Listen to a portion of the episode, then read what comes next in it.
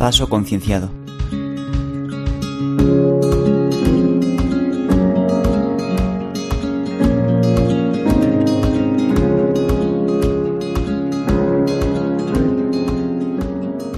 La dieta basada en plantas o el hábito alimentario se trata de la suma de comidas que hacemos las personas, bueno, en general los seres vivos a lo largo del día. Y es que, bueno, la alimentación es de suma importancia ya que es lo que permite que, lo que hace, ¿no? Que el cuerpo funcione y es de suma importancia para la salud, tanto física como, como mental. Bien, en este audio vamos a hablar sobre la dieta basada en plantas, sobre qué es y los grupos de alimentos que podemos encontrar, sobre si se puede llevar eh, una dieta basada en plantas, sobre la evidencia científica que hay, sobre la, la postura de distintas organizaciones. Vamos a hablar también sobre cuáles son los motivos por los cuales se suele eh, llevar una dieta basada en plantas, ¿no? Se suele dar el cambio de una dieta omnívora, que es la actualmente la que lleva el mayor porcentaje de personas. Eh, ¿Por qué deberíamos llevarla, no? Es decir, ¿por qué eh, creo que deberíamos empezar a llevarla y por qué hay otras organizaciones que creen que sería un gran paso, ¿no? Y vamos a hablar también un poco sobre suplementación en la dieta basada en plantas y sobre si es mejor una dieta basada en plantas, si es más saludable que una omnívora, una dieta más, no sé, más tradicional entre comillas. Creo que se termina de entender esto que quiero decir con la palabra tradicional. Bien, vamos a empezar hablando sobre mm, qué es la dieta basada en plantas. Y bueno, es aquella en la que solo se consumen alimentos provenientes de plantas. Mm, es verdad que también se pueden consumir alimentos de otros tres reinos, pero bueno, eh, principalmente eh, provenientes de plantas. Y aquí encontraríamos pues la fruta y la verdura, las legumbres, los tubérculos y las raíces, los frutos secos y las semillas y los cereales. A su vez, pues como digo, incluiríamos otros tres reinos que son el reino fungi, que en, el, cual encontraríamos las setas y la levadura, el reino protista, en el cual están las algas, eh, y el reino monera, donde están las bacterias. A su vez, pues también en la dieta basada en plantas encontramos pues eh, las especias y los derivados, como pueden ser el aceite de oliva de las aceitunas, el tofu de la soja, la bebida de, sí, de soja, por ejemplo, de arroz, de almendras, eh, todo este tipo de, bebidas o leches, que también se suelen llamar. Eh, podemos encontrar también el seitán, el tahini de las semillas de sésamo. Bueno, meteríamos también todos los, los derivados, ¿no? Y luego, pues alimentos también procesados, como pueden ser sustitutos de la carne, que suelen estar hechos, pues, por ejemplo, con, con soja y. Bueno, pero esto ya, pues sería diferente, ¿no? Serían ya alimentos procesados o incluso ultraprocesados. Bien, ahora una pregunta em, clave, ¿no? Una pregunta que, pues, algunos de vosotros os estáis haciendo. Y es, ¿se puede llevar una dieta basada en plantas? Y bueno, aquí vamos a ver la postura de distintas organizaciones empezando por la Asociación Americana de Dietética, eh, que bueno, para quien no quienes no sepáis un poco nada sobre esta, esta asociación, se trata de la mayor organización estadounidense de profesionales eh, de, los alimentos, ¿no? De profesionales relacionados con los alimentos y la nutrición. Bien, y es que esta asociación estableció en 2009 y ratificó en 2016. Eh, os voy a leer un poco el, resumen, ¿vale? Lo que está en el, en el resumen. Las dietas vegetarianas adecuadamente planificadas, incluidas las dietas totalmente vegetarianas o veganas, son saludables, nutricionalmente adecuadas y pueden proporcionar beneficios para la salud en la prevención y en el tratamiento de ciertas enfermedades. Las dietas vegetarianas bien planificadas son apropiadas para todas las etapas del ciclo vital, incluyendo el embarazo, la lactancia, la infancia, la niñez y la adolescencia, así como para deportistas. Bien, a su vez, eh, hemos, eh, eh, como he leído, pues dicen que la, dieta basada, en plantas puede proporcionar beneficios para la salud en la prevención y el tratamiento de ciertas enfermedades y pues os leo también ahora pues cuáles serían estas enfermedades, ¿no? Los resultados de una revisión basada en la evidencia indicaron que una dieta vegetariana está asociada con un menor riesgo de muerte por cardiopatía isquémica. Perdón. Las personas vegetarianas también pueden, eh, parecen tener niveles más bajos de colesterol, de lipoproteínas de baja densidad, LDL, una presión arterial más baja y tasas más bajas de hipertensión y diabetes tipo 2 que la población no vegetariana. Además, las personas vegetarianas tienden a presentar un índice de masa corporal más bajo y tasas de cáncer más bajas en conjunto. Las características de una dieta vegetariana que pueden reducir el riesgo de padecer enfermedades crónicas son la mayor ingesta de grasa, de grasa saturada, perdón, y colesterol y la mayor ingesta de frutas, verduras, cereales integrales, frutos secos, productos derivados de la soja, fibra y fitoquímicos. Bien, pues como digo, esta sería la, postura de la Asociación Americana de Dietética. En la descripción ya sabéis que os voy a dejar pues eh, en las, todas las fuentes, os dejaré en las notas de prensa de esta, de esta postura de la Asociación Americana de Dietética, también os dejaré el enlace directo al PDF de esta postura y también esta misma postura traducida al español por la Unión Vegetariana Española, para que si queréis leerla eh, traducida completamente, pues ahí la podéis encontrar en la web de la Unión Vegetariana eh, Española. Como digo, en la descripción os lo dejo para que vosotros podáis leerlo porque es bastante, bastante largo. Yo aquí os he leído un, poco el, resumen, ¿no? Traducido al español, pero podéis leerlo vosotros eh, y analizarlo completamente. Bien, vamos a hablar ahora sobre la postura de la OMS, de la Organización Mundial de la Salud. Y es que, bueno, eh, la Organización Mundial de la Salud no respalda eh, dietas específicas, pero sí es verdad que da algunas recomendaciones, las cuales, pues, eh, he sacado de una hoja informativa que publicó en el 2018 y se puede encontrar, pues, en, en, su web oficial, en el centro de prensa. Y bueno, esta hoja informativa, pues, tiene de título Alimentación sana y, como digo, es del 2018. Bien, he sacado, pues, tres, tres recomendaciones, ¿no? Que, se dan eh, en esta hoja informativa y la primera de ellas sería llevar una dieta nutritiva basada en una variedad de alimentos principal, eh, principalmente provenientes de plantas. La segunda sería, la segunda recomendación, eh, consumir una variedad de verduras y frutas frescas y lo recomendable, lo aconsejable, pues es que sean locales y de temporada. Y bueno, esto, consumir verduras y frutas mínimo 400 gramos al día. Y la tercera recomendación que he podido sacar eh, ha sido eh, reducir eh, la grasa al menos del 30% de la ingesta calórica diaria y a su vez reemplazar la mayoría de grasas saturadas por grasas no saturadas. Vale, esto es, he sacado estas tres, estas tres, estos tres puntos, ¿no? Estas tres recomendaciones de, entre otros muchos que hay, ¿vale? Entonces, en la descripción también vais a poder encontrar esta, este, esta hoja informativa que se llama Alimentación Sana para que podáis verlo. Y bueno, os voy a contar un poco por encima que también qué podéis encontrar en él. Pues empiezan hablando un poco sobre datos y cifras, luego hablan sobre el panorama general y luego ya empiezan a dar recomendaciones. Bueno, en, en el panorama general pues también dan algunas recomendaciones generales. Pero luego ya empiezan a dar recomendaciones para adultos, para lactantes y niños pequeños, eh, también dan consejos prácticos para mantener una alimentación saludable y pues hablan un poco también sobre cómo promover una alimentación sana. Bien, ya hemos visto si se puede llevar una dieta basada en plantas. Eh, pero bueno, a, su vez, aparte de estas dos organizaciones, encontramos argumentos a favor de otros organismos de, de la ONU. Y aquí entraría pues la Organización de Alimentos y Agricultura, por sus siglas FAO, y el Programa de las Naciones Unidas para el Medio Ambiente, el eh, UNEP por sus siglas.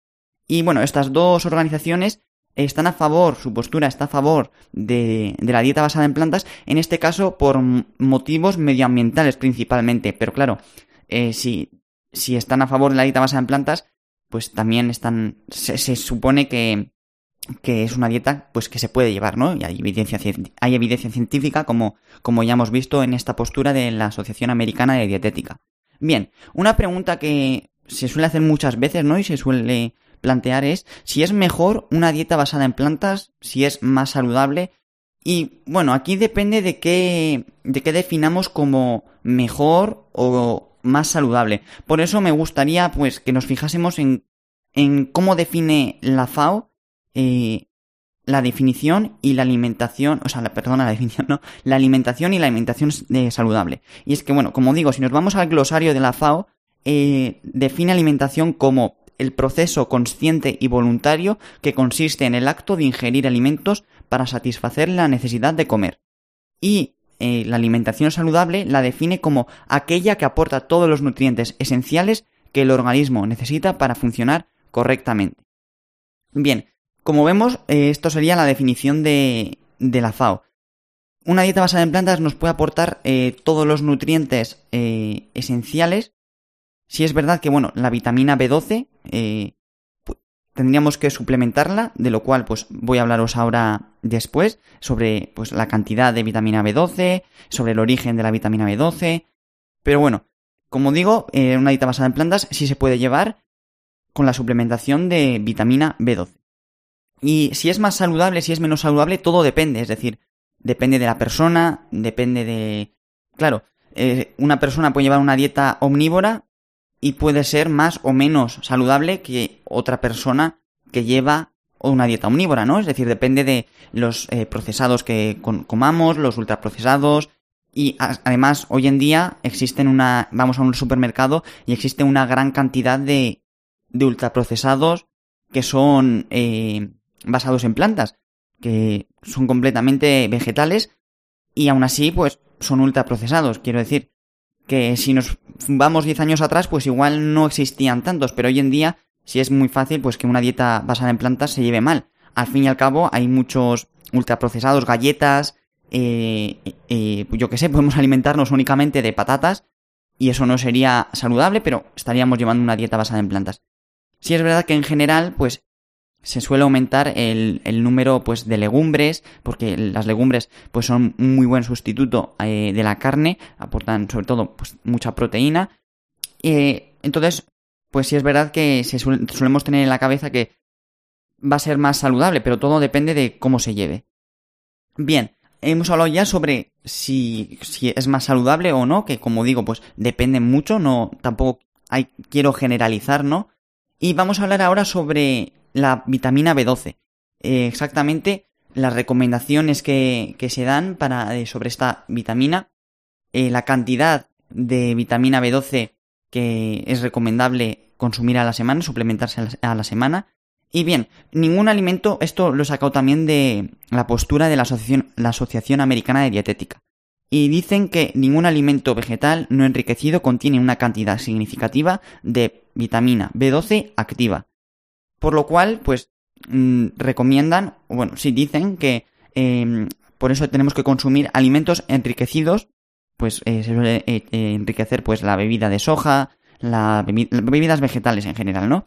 O si no, pues lo más recomendable y lo más recomendado habitualmente es la suplementación eh, de 2.000 microgramos a la semana. Es decir, nos podríamos suplementar diariamente, pero en general suelen recomendar suplementarse dos veces a la semana y en general 2.000 microgramos, por lo cual cada, cada suplementación, es decir, dos suplementaciones a la semana de 1.000 eh, microgramos de cianocobalamina.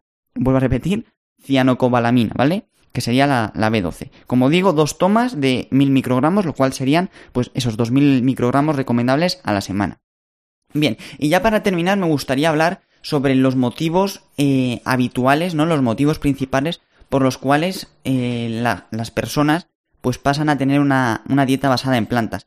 Si es verdad que todavía pues es un porcentaje muy pequeño de, las personas eh, las cuales llevamos una dieta basada en plantas, pero cada vez mm, más personas eh, empiezan a, a, llevarla o se suman a esta dieta basada en plantas, que suele ir acompañado de una filosofía de vida, ¿no? Habitualmente, por, mm, pues más ética con los animales, es decir, para no hacer daño a los animales, por motivos medioambientales, o por, eh, sí, por, salud, por ejemplo, por rendimiento deportivo incluso, eh, incluso por la, por la humanidad, ¿no? Por motivos eh, para la humanidad. Bien, y aquí vamos a poner, pues, voy a hablar sobre los distintos motivos. El primero, pues como he dicho, sería el de los animales y el más obvio, ¿no? Eh, claro está que, como hemos visto, si no es necesario matar animales, y no solo lo que implica matar, sino hacerles, sí, hacerles que se reproduzcan eh, para, pues, hacerles sufrir y eh, todo lo que conlleva, ¿no? Desde que nace ese animal hasta que muere y lo que conlleva también el hecho de eh, usarlos como objetos o verlos como simples máquinas de hacer dinero o simple... Sí, pues no hay necesidad, ¿vale? Resumiendo, no hay necesidad, como hemos visto, por lo cual, si no hay necesidad, pues ¿Para qué seguir haciéndolo? Además de que ya sabemos, hay evidencia científica de que los animales sienten, no tienen el deseo de morir. Y bueno, al fin y al cabo nosotros también somos animales, tenemos esa capacidad de sentir. somos diferentes, sí, pero más parecidos de lo que creemos. El segundo motivo, pues, es el del medio ambiente. Y es que la ONU ha señalado que la industria ganadera es la principal causa del calentamiento global, por encima de otras, eh, de otras industrias como puede ser la del transporte. Es decir, teníamos el transporte como la, lo mayor que contamina, pero no, es eh, la industria ganadera la principal causa, según señala la ONU. Y es que también es una de las principales causas de la degradación del suelo y de los recursos hídricos. Y a su vez es el 77% de las zonas agrícolas están destinadas a, a la producción de pienso. Pienso que luego se les da a los animales de, de granja, entre comillas. Luego el siguiente, el siguiente motivo eh, principal por los cuales eh, suele la gente dar el paso a una dieta basada en plantas es eh, la humanidad, no por la humanidad, ya que esa tierra de la que hablábamos ahora, ese 77% que se utiliza para cultivar alimentos que se van a dar a, los animales de granja, entre comillas, animales que van destinados a consumo humano, se podrían utilizar para la producción de alimentos vegetales para el consumo humano. Es decir, en vez de, eh, imaginaros eh, dos cuadrados, ¿vale? En el cuadrado, el primer cuadrado, pues encontraríamos eh, pues hortalizas, los alimentos, sí, una plantación de soja, supongamos, y en el segundo cuadrado encontraríamos a los animales. Claro, si cogemos el primer cuadrado, quitamos todo, todo, es, todo, esas, todo ese alimento y se lo damos a los animales, estaríamos consumiendo un cuadrado. Pero si plantamos en ambos cuadrados hortalizas, pues ambos cuadrados estarían destinados a consumo humano, ¿no? Al fin y al cabo, creo que así se, entiende bastante bien. Luego, si es verdad, pues que no es lo mismo lo que alimenta, pues, eh, un alimento de origen animal que, yo que sé, que, que, una lechuga. Aquí podríamos entrar un poco más en, en qué es lo que se planta y qué es lo que, lo que se produce en esas zonas agrícolas. Pero bueno, yo creo que se entiende la idea y lo que, y lo que quiero decir. Y luego aparte, pues aparte de, estas, de estos tres motivos eh, éticos, pues nos encontraríamos el motivo por la salud, ¿no?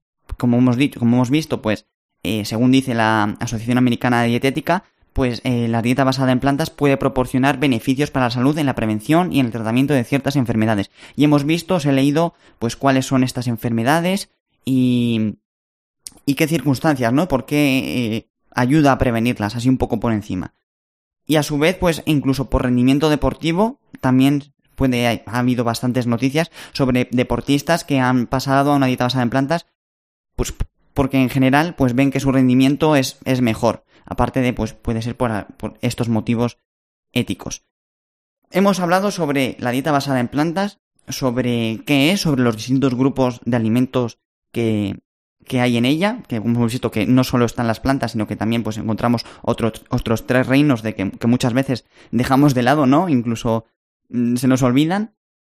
Eh, si se puede llevar una dieta basada en plantas, también hemos visto si se puede llevar una dieta basada en plantas, las distintas posturas de distintas organizaciones, eh, la suplementación, hemos visto un poco pues la suplementación de B12.